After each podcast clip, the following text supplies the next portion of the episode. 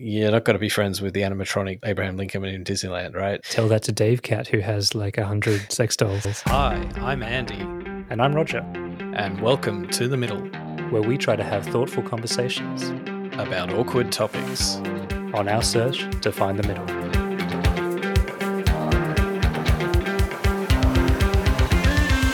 That's fatphobic. I don't feel war. I just own halfway to Siwa. A few moments ago, Buckingham Palace announced the death of Her Majesty Queen Elizabeth II. I act as if God exists. Put your masks on. How dare you! You have stolen my dreams and my childhood with your empty words. Andy, how you doing? Back to work this week after a period of leave. You're still on leave, aren't you? Yeah, I'm a I'm a free man. I've been um, living like a a hippie in Byron Bay for the last week. Did you go to Nimbin? I didn't know, but um, yeah, didn't Yeah. didn't have to uh, leave the main town to to uh, smell the the peace in the air, so to speak. You don't even need to um, procure your own. You just uh, get high off the um, the fumes. Is that right? We're talking about kombucha, right? Oh, I was talking about LSD. I don't know what you're talking about. I think I was saying to you before that Byron Bay, I think, lives up to the hype. And for those listening overseas, it's it's like a beach town with a twist, I think. And some, you know, a lot of recently, a lot of celebrities have ended up buying property there or living there, such as um, Zac Efron and uh, Chris Hemsworth or Thor. Uh, and I can really see why. You know, has a lot to offer families and a lot to offer. Um, is something for everyone. I think one of the things with Byron Bay is the whole hippie vibe is very contrived because most people there are like tourists, right? They're coming in from capital cities or, you know, and it's not a cheap place to go on holiday. So people are kind of going there and, all right, this is my week away and I'll, I'll bring all of the, you know, I'll, I'll, um, make a few daisy chains and things like that.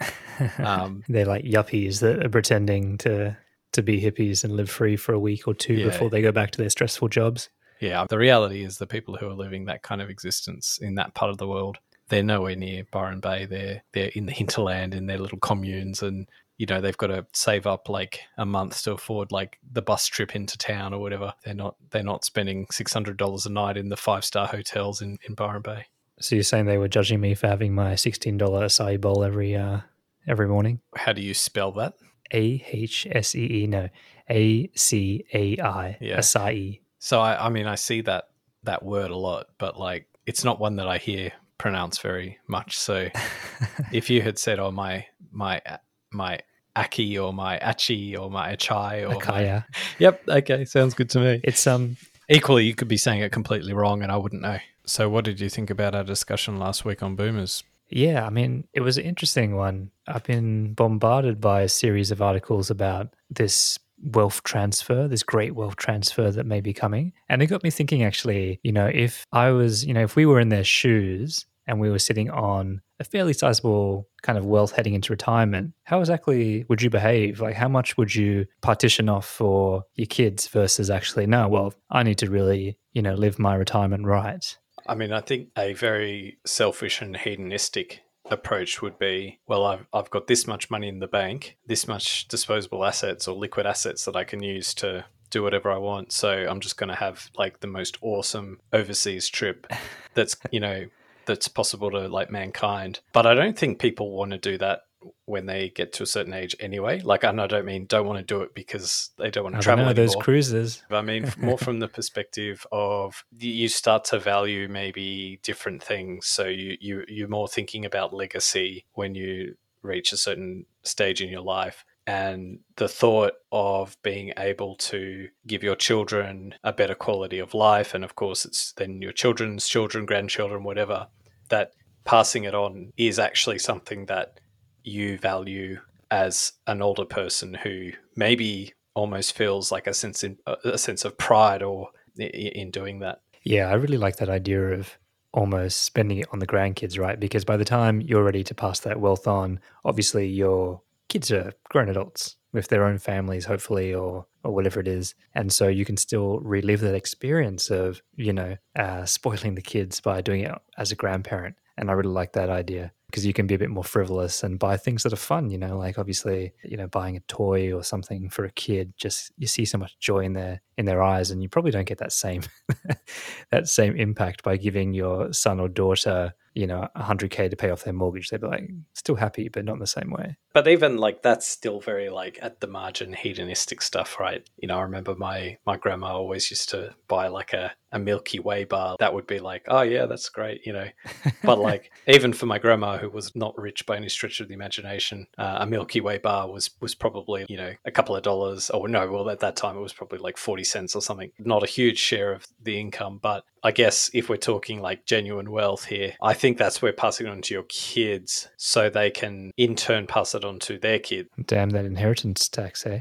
Well, we don't have one in Australia. Yeah. So, so Roger, one of the areas of the episode last week that I think we touched on was, you know, getting into the housing market and the advantages that boomers have. And we had a little bit of a discussion of the extent to which that wealth transfer actually was a, a leg up to boomers when they were getting to the housing market. And I think on reflection, I think we might have been talking about maybe different things. So I think I was probably talking about it in the context of them getting into the housing market in let's let's say, you know, in their mid 20s or whatever, Yeah. when it really wasn't like a benefit to them at that time because they were actually quite poor like they didn't actually have anything at that time and then i presume you were talking about the more general sense of like a wealth transfer like the intergenerational wealth that does accumulate between generations so i just thought um yeah i might just um circle back to that and see whether you had any anything more to say Yeah, yeah, yeah. I think you hit it, uh, you know, right on there. And I think there was a point in there where it's like, oh, they didn't have much. It was only, um, they only had like a couple of hundred grand.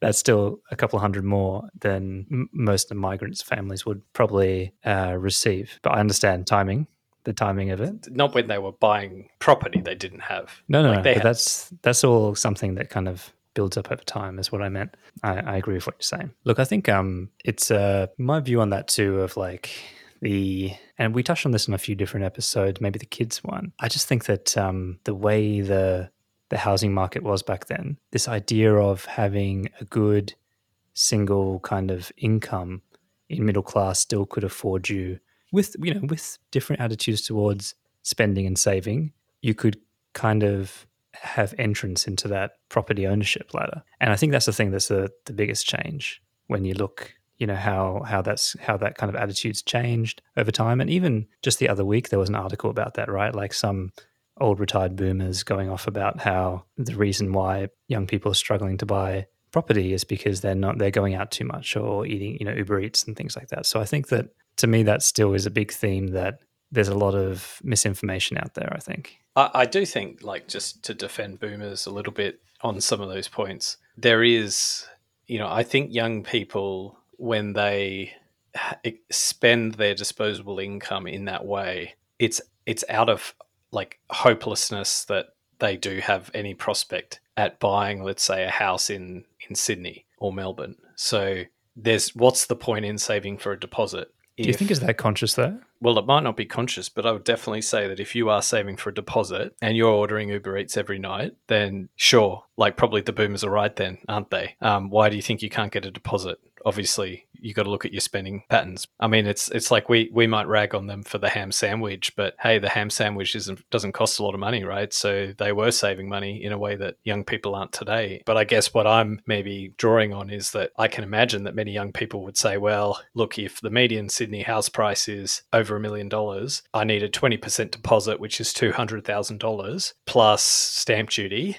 which is another $40,000 or more. So where am I going to get $240,000 from? Well, screw it, I'll just rent and live a good life, right? Yeah, I suppose so. And I probably it's probably worth saying too that huge acknowledgement that people of our generation um, have had a lot of legs up too, right? Not in the and, and maybe like you said, we've had to have that.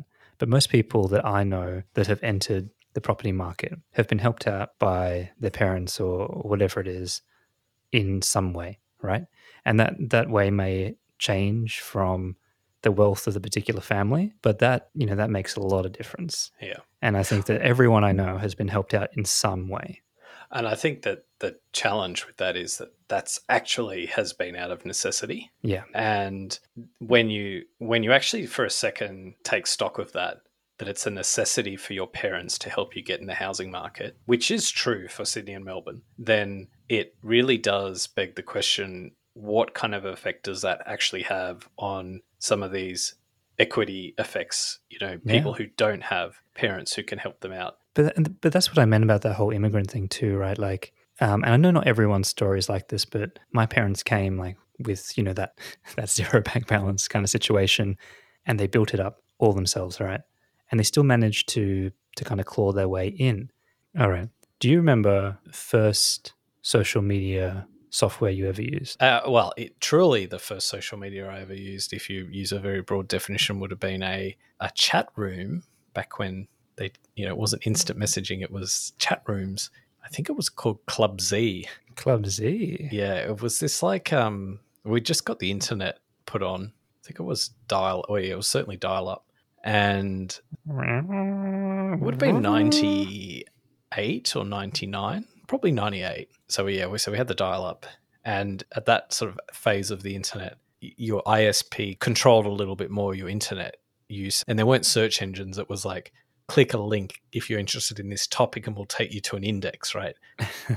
so this so the ISP we had, I think, had their sort of homepage or whatever that did this. And then it had like chat, chat room. So it was called Club Z. And because it was connected to the ISP, connected in Australia, like all the people were Australian uh, in this Club Z, and it was this really shitty. But I was kind of quite fascinated with it, with this like idea of talking to complete strangers, and you could. It was quite mesmerizing. So I guess technically that would be the first social media, but I'm not sure if that fits within the um the con, you know the definition of social media. Well, how would you define social media? What when you when we say talk about social media, what what how do you define it?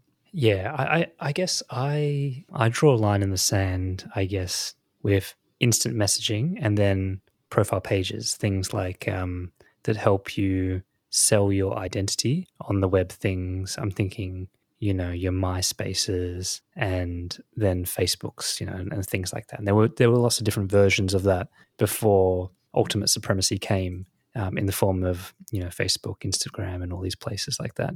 I mean, my my history with it is so intertwined with the personal computer, right? My parents were absolutely technology um, challenged, technologically challenged. They were almost illiterate.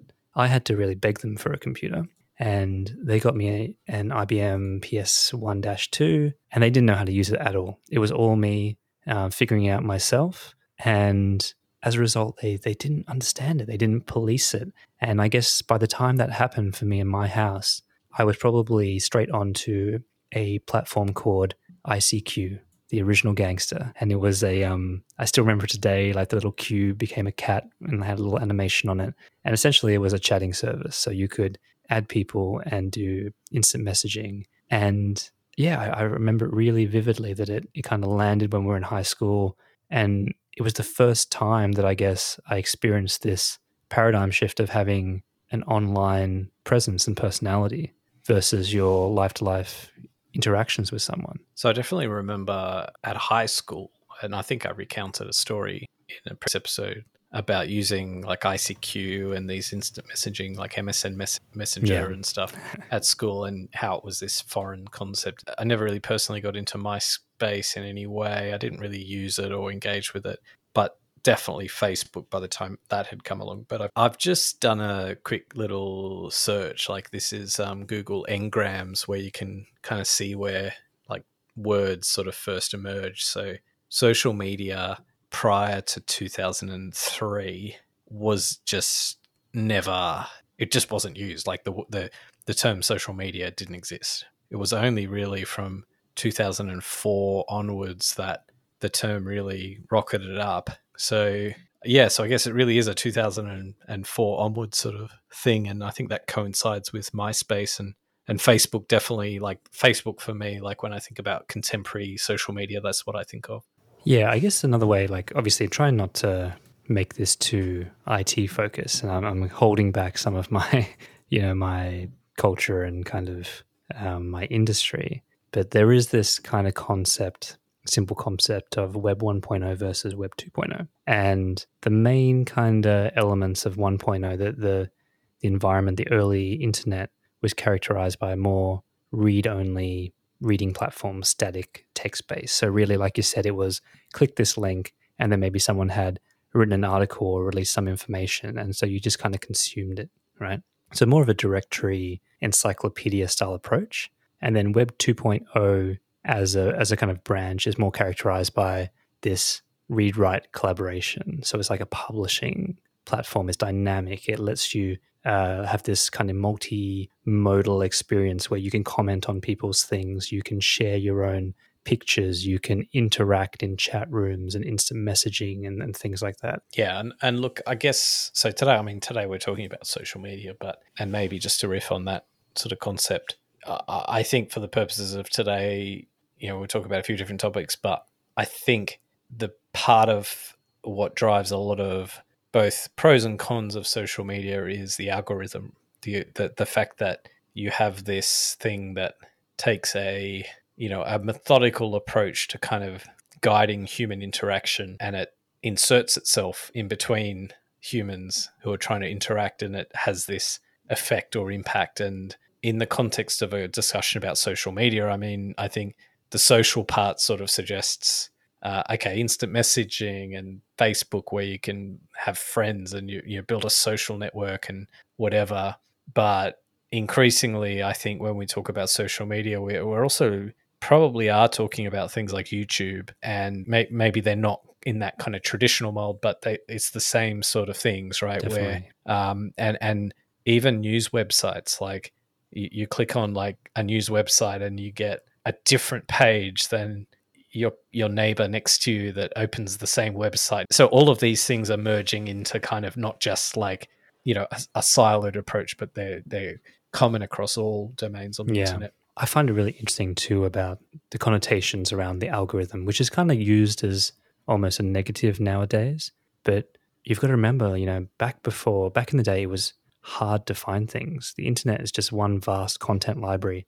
Uh, and before Google came came along, it was really hard to find things. And I think when Well, I never would have found Club Z if uh, it wasn't pinned to your ISP links. But but nowadays, like so back in the day, the algorithm there was celebrated. It was like, isn't it amazing how you can type anything you want into Google and you find it? You know, websites are indexed, they're kind of they're sorted, and you can actually find that is the algorithm working. That's the positive side of finding something that is relevant to you. Now though, because of this kind of data, this saturation of data and noise, especially from social media, the algorithm is seen as something that may manipulate you, right? Or have have some kind of motive or, you know, manipulation in your life, whether it be through advertising or other forces at work. Okay, well let's um let's talk then about the impacts of social media. Let's just maybe take a couple of steps back and just talk about the good, right? So in some respects it would be sort of unfair to sort of go straight into the, you know, social media is killing our society and, you know, relationships and all of that. So maybe we we should spend some time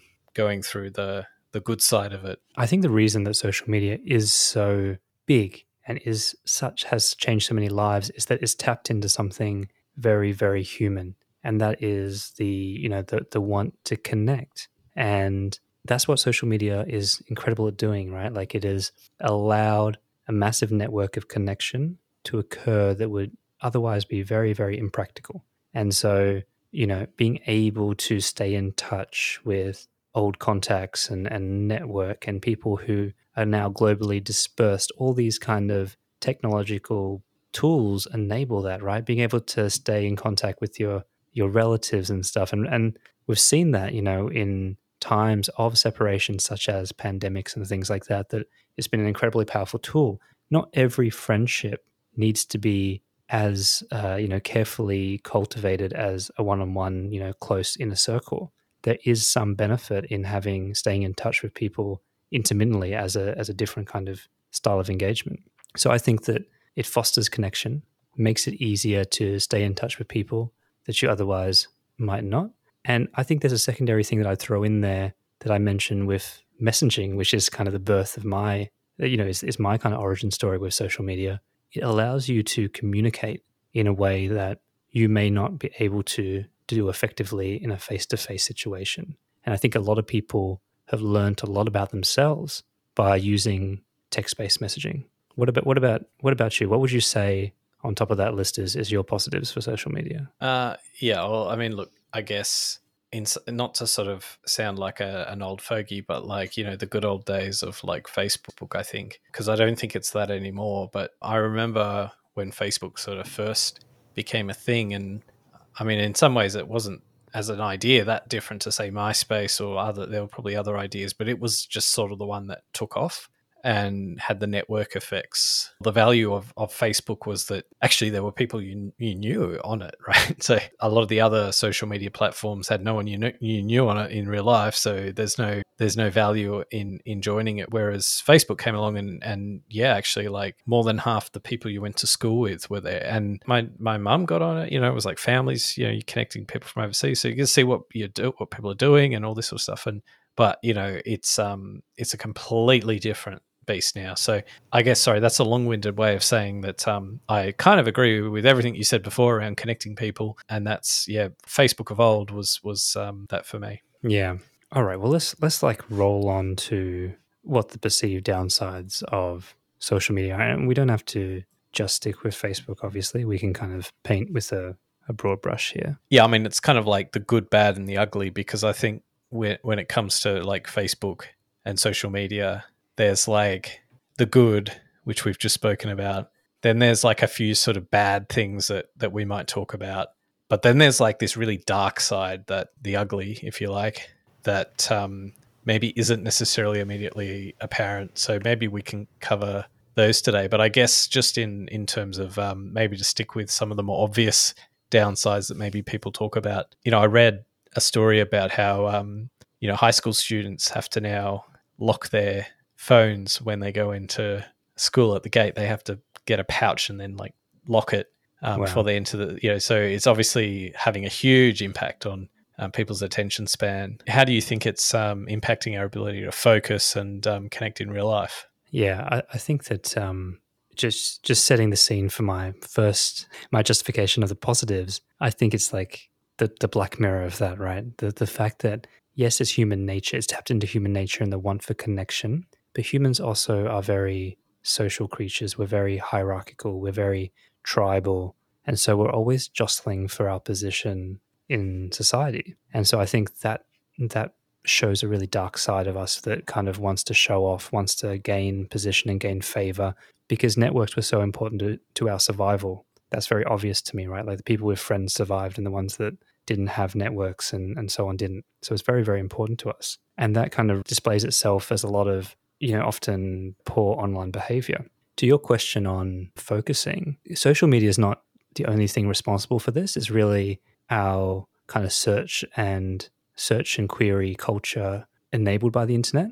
And I think it's exacerbated by having smartphones. I think that those things together have made us have that really poor attention span, this kind of high dopamine hit style culture because you can search anything you want and you can and you can get it. So it's this just in time, instant recall, instant gratification enabled by smartphones that you can just take out of your pocket and it makes it really hard to to compete with that, and especially for kids, right? Like, but even for us, even without all that smartphone stuff, having a phone in your pocket when you could message people, you know, you could text people and and communicate was very very distracting. the irony of, of that is that you you might interrupt a, a genuine exchange with someone in your presence to read that other messages because you're actually connecting with someone else but in the process you're actually weakening the potential for a, a you know a much deeper level of, of engagement i guess just to reflect back on your earlier comment around the smartphone i think that's definitely like supercharged a lot of these trends, right? But what social media does, and this is like another algorithm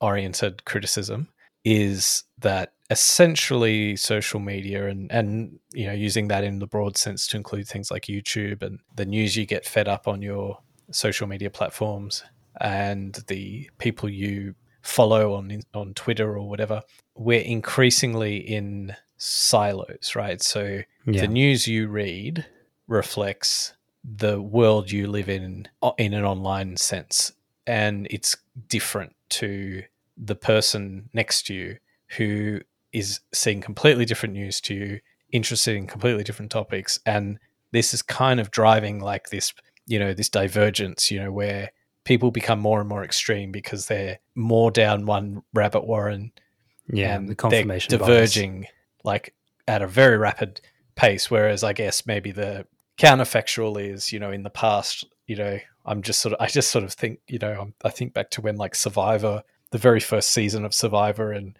you know, it was that water cooler TV show, and everyone watched Survivor, and everyone sort of, you know, it was like no matter what your political views are, we'll, we'll always have Survivor. So, but ne- but not anymore because um, none of us watch the same shows or, or read the same newspapers, or in fact, we don't read newspapers. We we read um, you know, news. Headlines. Yeah. So um, yeah. So like, what what do you think about that? There's confirmation bias that happens online where, you know, that echo chamber of you just keep on getting served up more of what you like, right? And it keeps on reinforcing your view. This is something that the algorithm does by design. And I think the thing for people to remember is that it's a business, you know, it's a market and, and the goal of the platform is to keep you on the platform and increase your engagement and connection with the platform for as long as possible and to go as deep as possible. And so I think when you start to kind of understand that you've you have a chance of breaking free from it. It's exploiting human behavior. Yeah, it's a tool to kind of get you to a probably the conclusion faster and more extreme because you, you already do that right? Like obviously if you're more right wing leaning versus left wing you'll you'll choose your news outlets right? And people definitely do that over the time whether it's the telegraph or the herald and all sorts of different like things in between right? Back in back before social media. But now it's just on steroids. And i think the other thing is that there's a lot of i suppose misinformation out there now which is hard because you can it can be used as a tool to to influence people.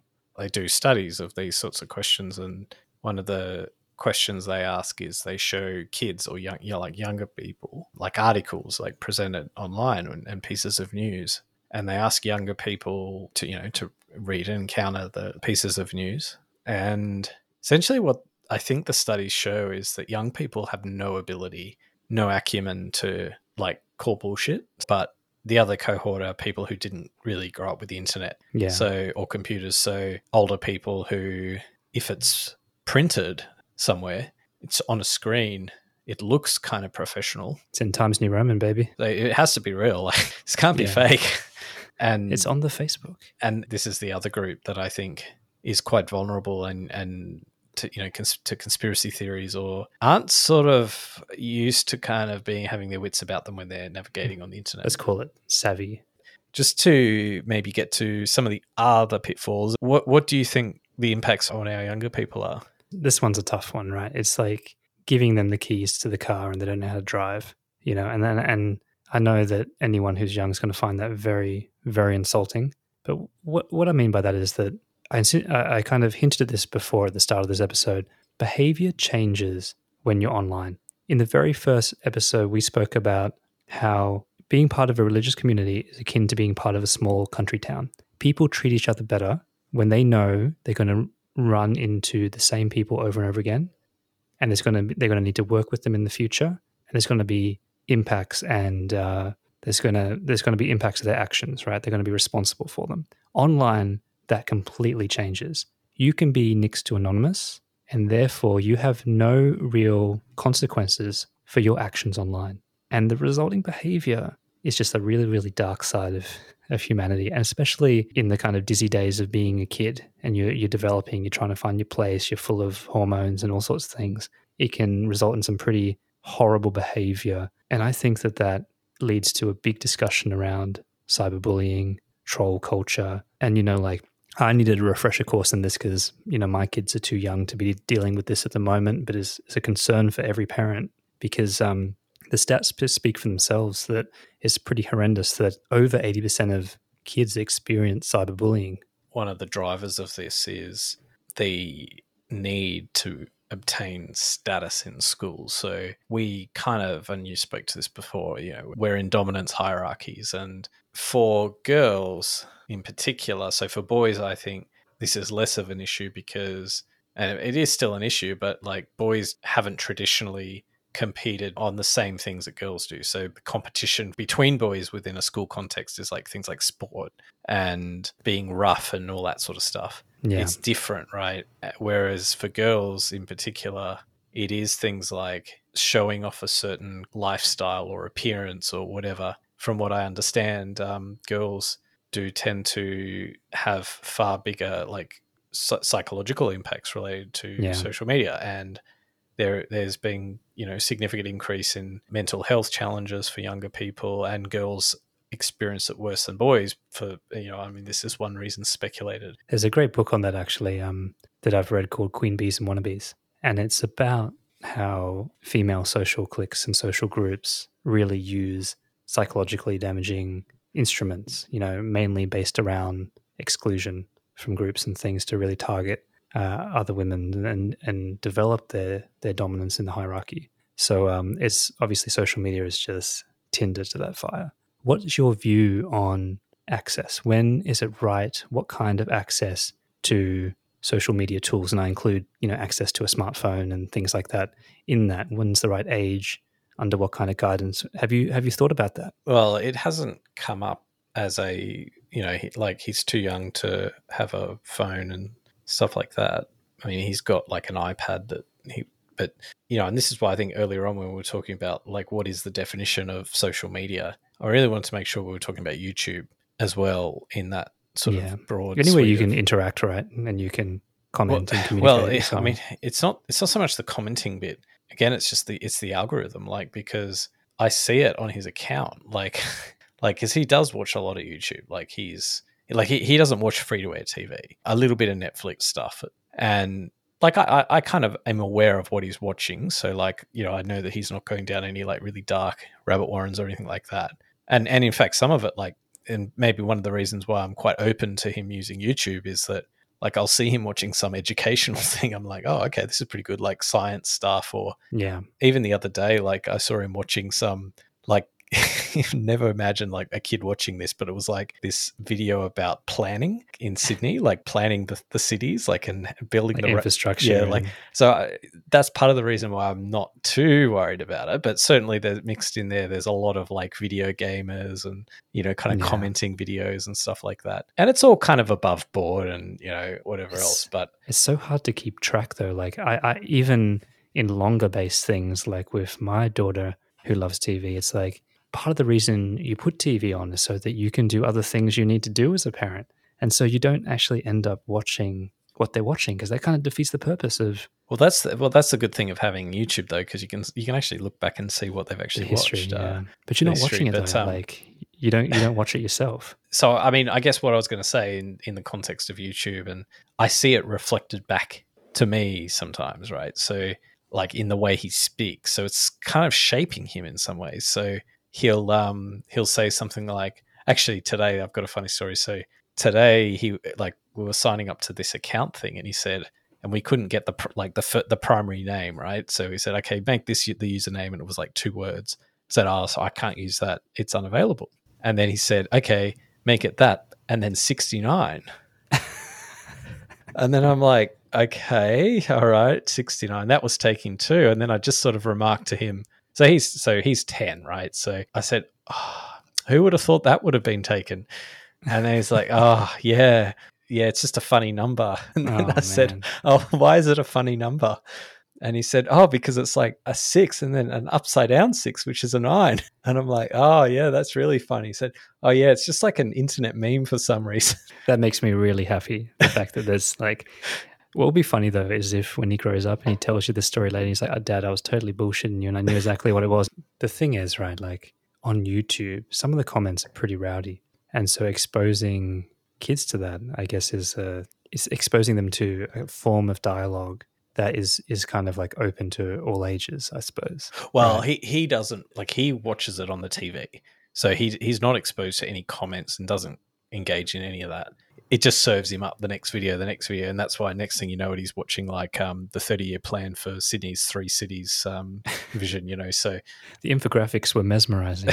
I, I do wonder though, like the current sort of big names when it comes to social media, like Facebook, Instagram, Twitter, they're going to be uncool for like his age group. That's just going to be like old where old people go to like yell at each other. I don't think they're going to be into it. Like there'll be something else.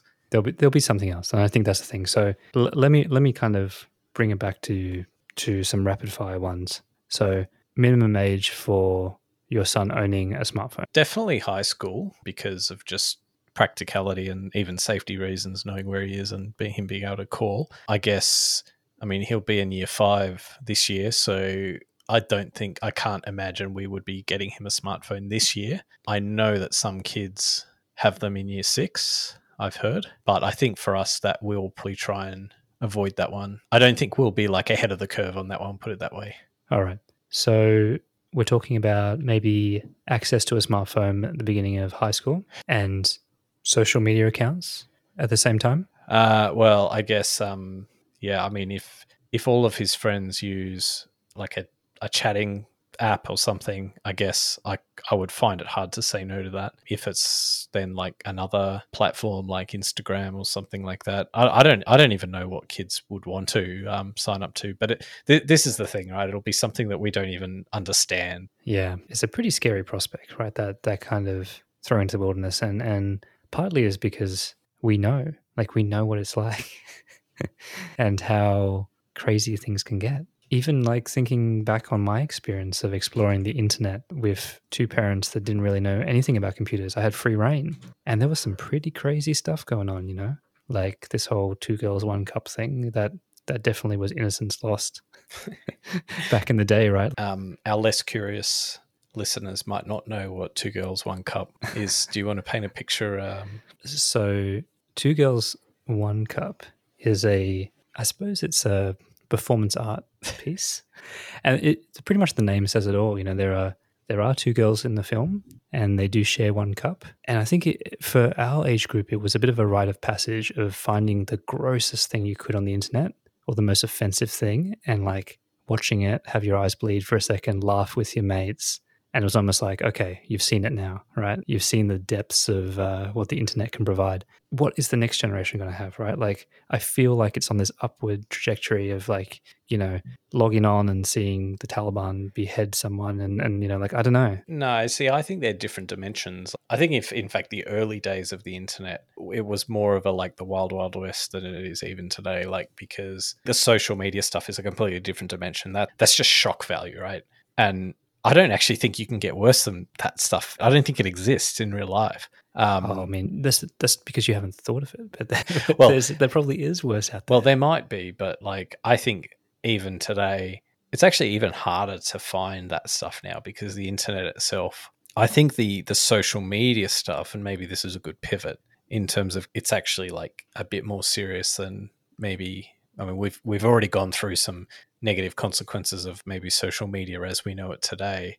But it gets worse, really, doesn't it? There's a book called Surveillance Capitalism by an author, Shoshana Zuboff. It's a long book, and she goes through all of the ins and outs of social media. And look, I, I read it a couple of years ago, so I, I don't have a really vivid memory of everything in the book, but there was one thing which speaks to this really kind of even more darker, pernicious side of social media is this the old adage that like if you're not being sold the product, you are the product.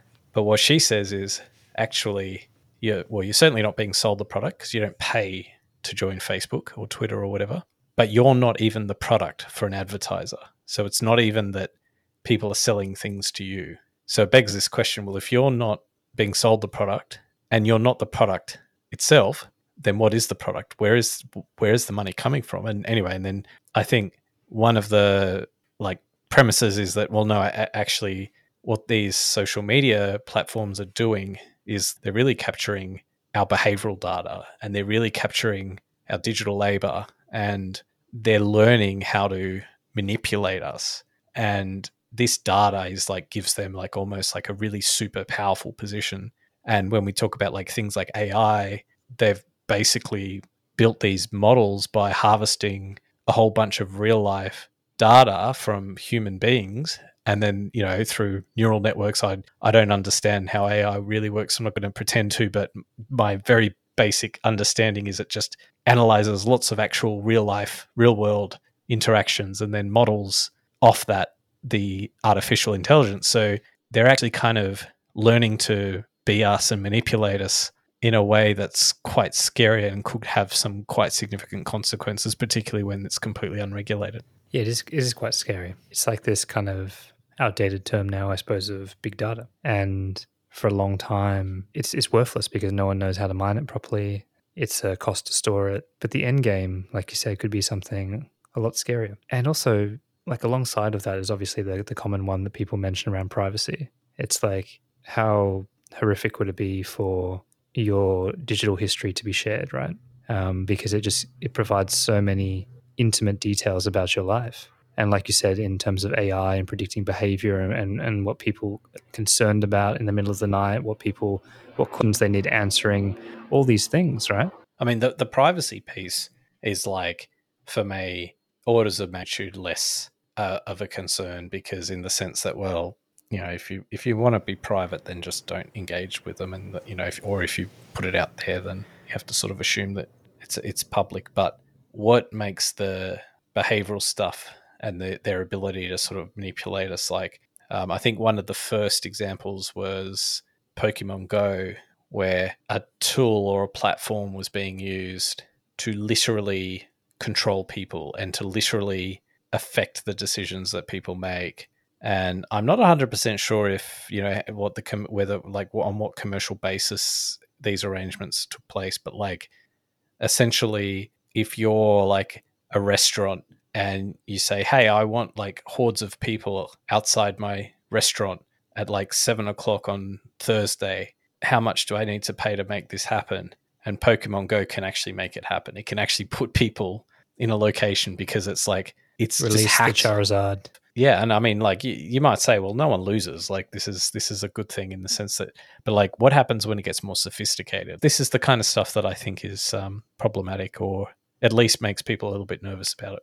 It definitely is, and I think um, there's that really the future and the you know the potential for sophisticated AI to really manipulate people on a mass scale. But there's also silent actors that we've kind of seen, right? Like the Russian bot farms and using kind of elements to destabilize and connect rioters with other rioters and causing conflict and stuff. I think is being seen as a real weakness of the West. I I think another aspect is um, you know, and particularly where you have people who are very reliant on social media for their source of information and news, and the algorithm can kind of really cause havoc. And I'm thinking in particular of the Rohingya in Burma, Yeah, massive civil unrest because you know you had like one sort of having their worst views of another group of people who are sort of considered outsiders you know the echo chamber amplified really aren't they pressing for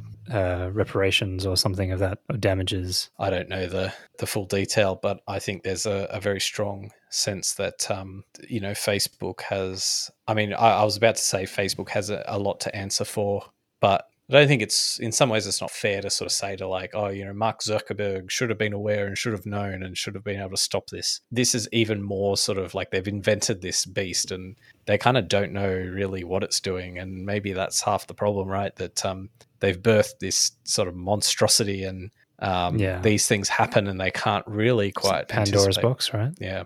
Maybe just to take a slightly different direction, social media and the public square. So, I mean, I think increasingly there is this notion that, you know, and freedom of speech type issues where social media is the place where people are communicating now and social media is the new public square and to have your view and to express your view and to engage in civil society, express your opinions, you need to be on social media, which puts a lot of power and influence into social media giants and you know the key platforms. And this has sort of had a bit of controversy because and you know um, twitter is probably the most famous example but like there are people who've been kicked off social media and donald trump was kicked off twitter and elon's uh, you know got twitter back and sort of said oh well we're gonna you know we're gonna you know restore the public square or we're gonna make it all but like it, just to your point we were discussing sort of moderation before like you kind of do need to moderate them because they just be, just become like a cesspool. And then the question is, well, if you are going to moderate it, how do you moderate it? Whose judgment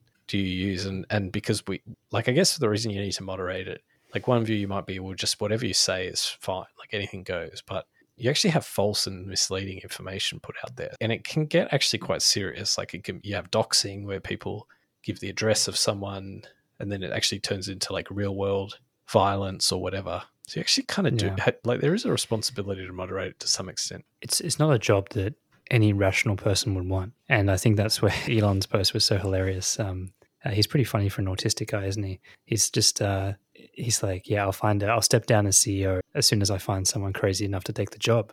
It doesn't take a genius to realize you're stuck between a rock and a hard place, right? You're never going to make everyone happy. I think he's realized that now after he's bought the thing. Well, you know, what do, what do you do when you have that much money? Or you're a sucker for punishment in, in your work.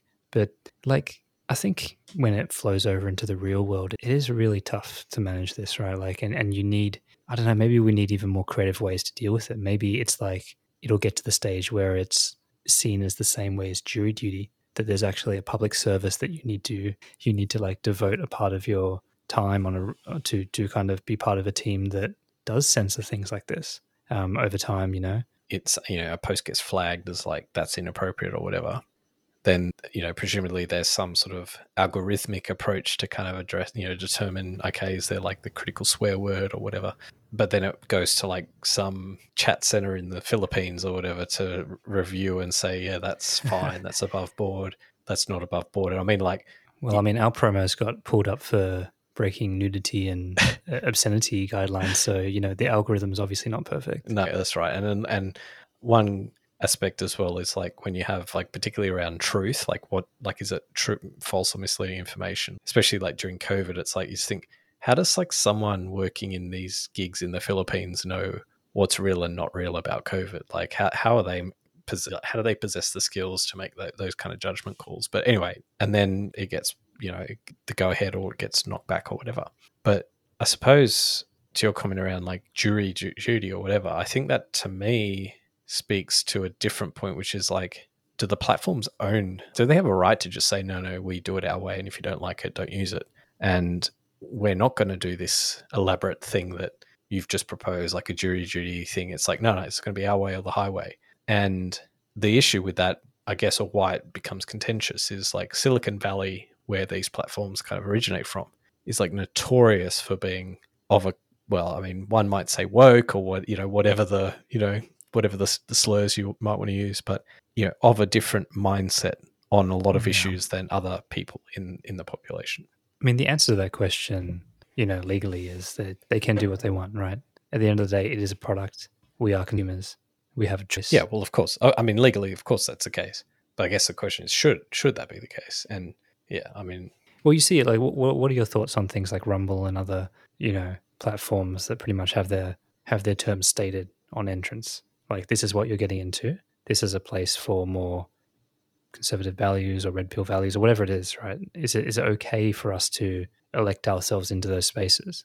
Well, in some ways, I think that's worse because that just uh, like accelerates the you know the divide in terms of like we we see our own little echo chambers. But I guess in terms of the actual consent and whatever, I think generally there's probably still like I think there's there's like portion of the population they tend to be thought leaders or opinion leaders or whatever who who are all active on Twitter and social media and obsessed with it and think that it's the public square but overestimate genuinely how influ- like so if you're engaging like 100% on Twitter and, and you, all your friends and you, you have your little platform on Twitter and you just talk to yourselves on Twitter, then you think, oh yeah, of course this is like really important. But like meanwhile, the rest of us are still reading the newspaper, watching the six o'clock news, talking to. If it's not on the project, I don't want to hear it. Friends and colleagues, you know, like this is how all the rest of us are sort of engaging, and it's not quite the world. I think those obsessed with this idea that it needs to be regulated, kind of, because I mean that's what the, that's what it would be, right? It would be some sort of regulated, and then that's worse. And you have government deciding how it should all be done. So I'm not sure that's an improvement. Yeah, it's it's definitely a complicated landscape. Do you view it as moderation or censorship? Because they're kind of they're blurred, right?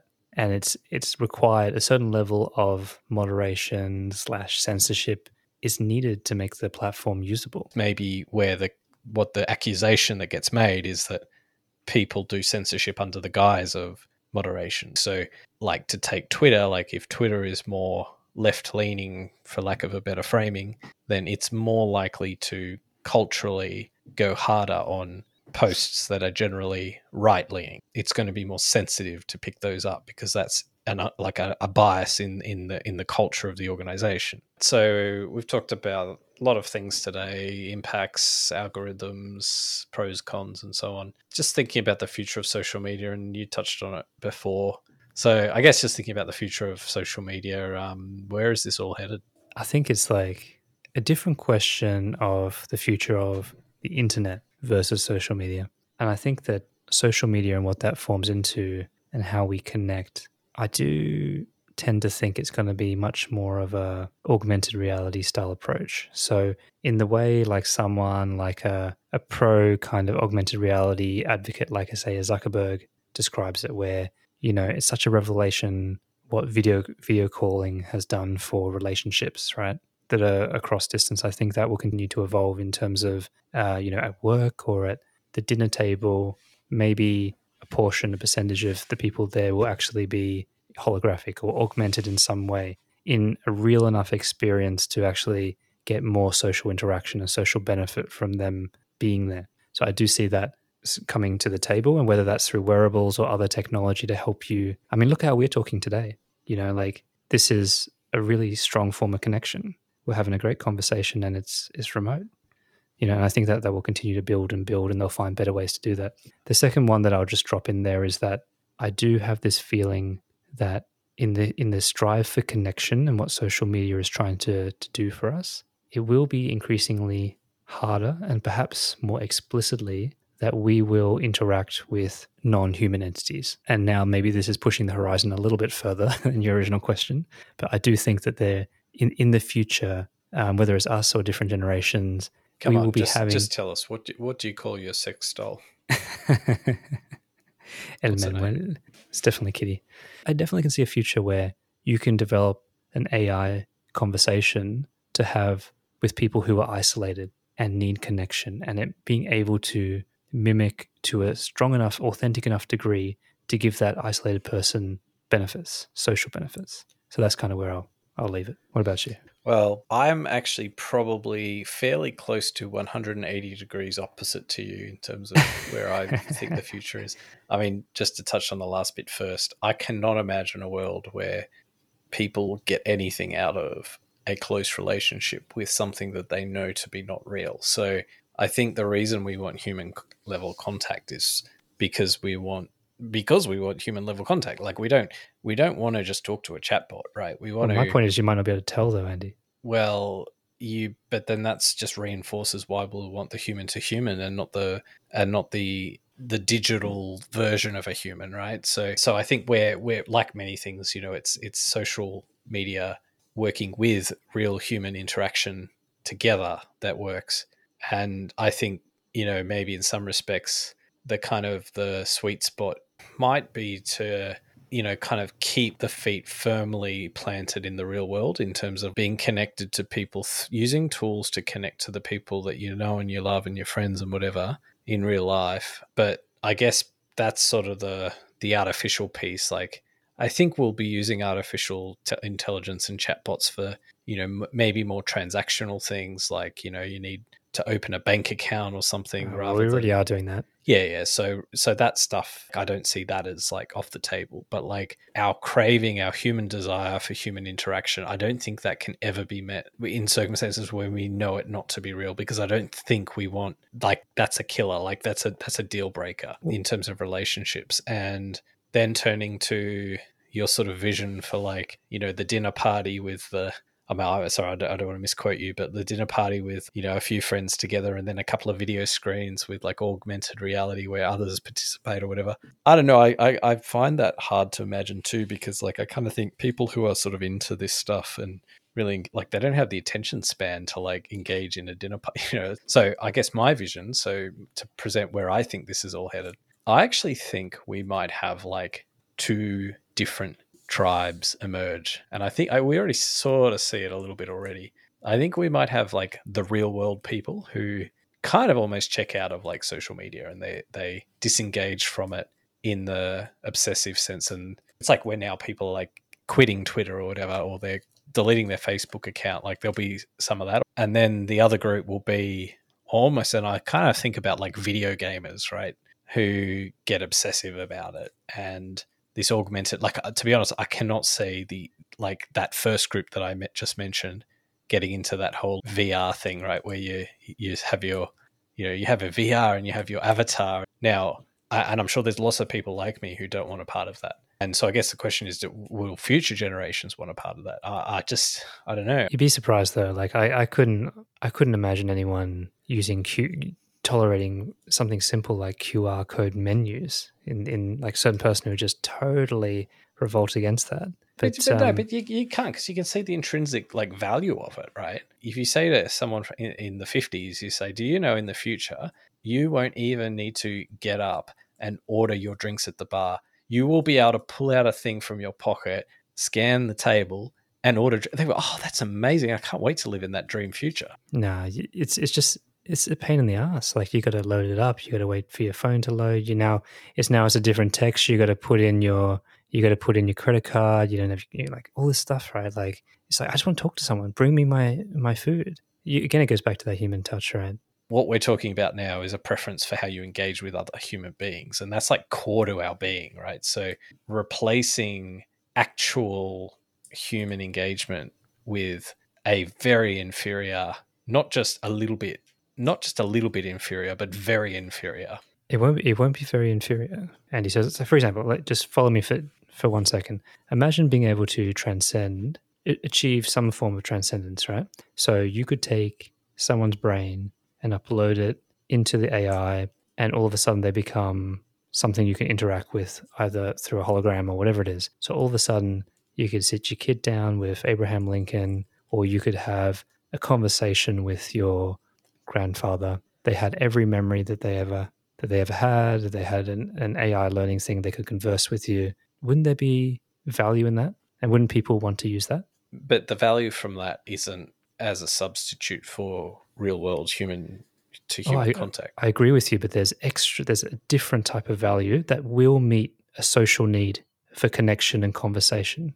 But it's a it's a it's a novelty. It's not a it, I don't think it is though. Imagine what you could learn from someone like that. yeah, but it's but in the same way as you learn from reading a Wikipedia page. Like, I mean, you don't. Yeah, I love w- reading a Wikipedia page, but like, I mean, I think essentially what you've like outlined, like in the Abraham Lincoln situation, is like Abraham Lincoln's like Wikipedia page on steroids, right? Sure, I enjoy reading it, but like like Abraham Lincoln's Wikipedia page isn't going to become my best friend, right? So, um, Well, if you could, if you could talk back, uh, still not going to become my best friend. I, we could have him on as a guest. He could be doing this podcast.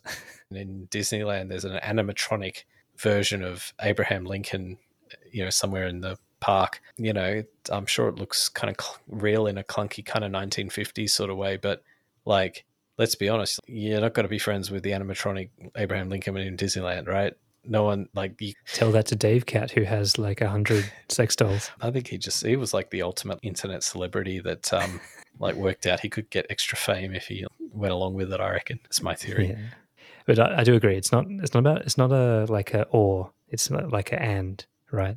And like all of these things, they start as an early adopter thing, and they get better and better until they convince the mass market. the moment you call someone a friend or you you invest like you upgrade them in the membership of, of your life you're not just saying that they're a useful person in your life. So you, ai might be a useful thing in your life. And so you so you might kind of say hey that that ai that drove my you know talks to me when it's driving me to the airport. Yeah it's very useful that ai but yeah. Like there's a deeper connection that I think is accompanied with calling someone a friend or Yeah. you know a partner, a lover, or whatever, right? I think you're overestimating what some people need. Like clients routinely fall in love with their therapists. There's a well documented kind of effect that happens. It's it's the real person ingredient. I'm just looking forward to the day where AI is paying taxes. Well, they might might do us all out.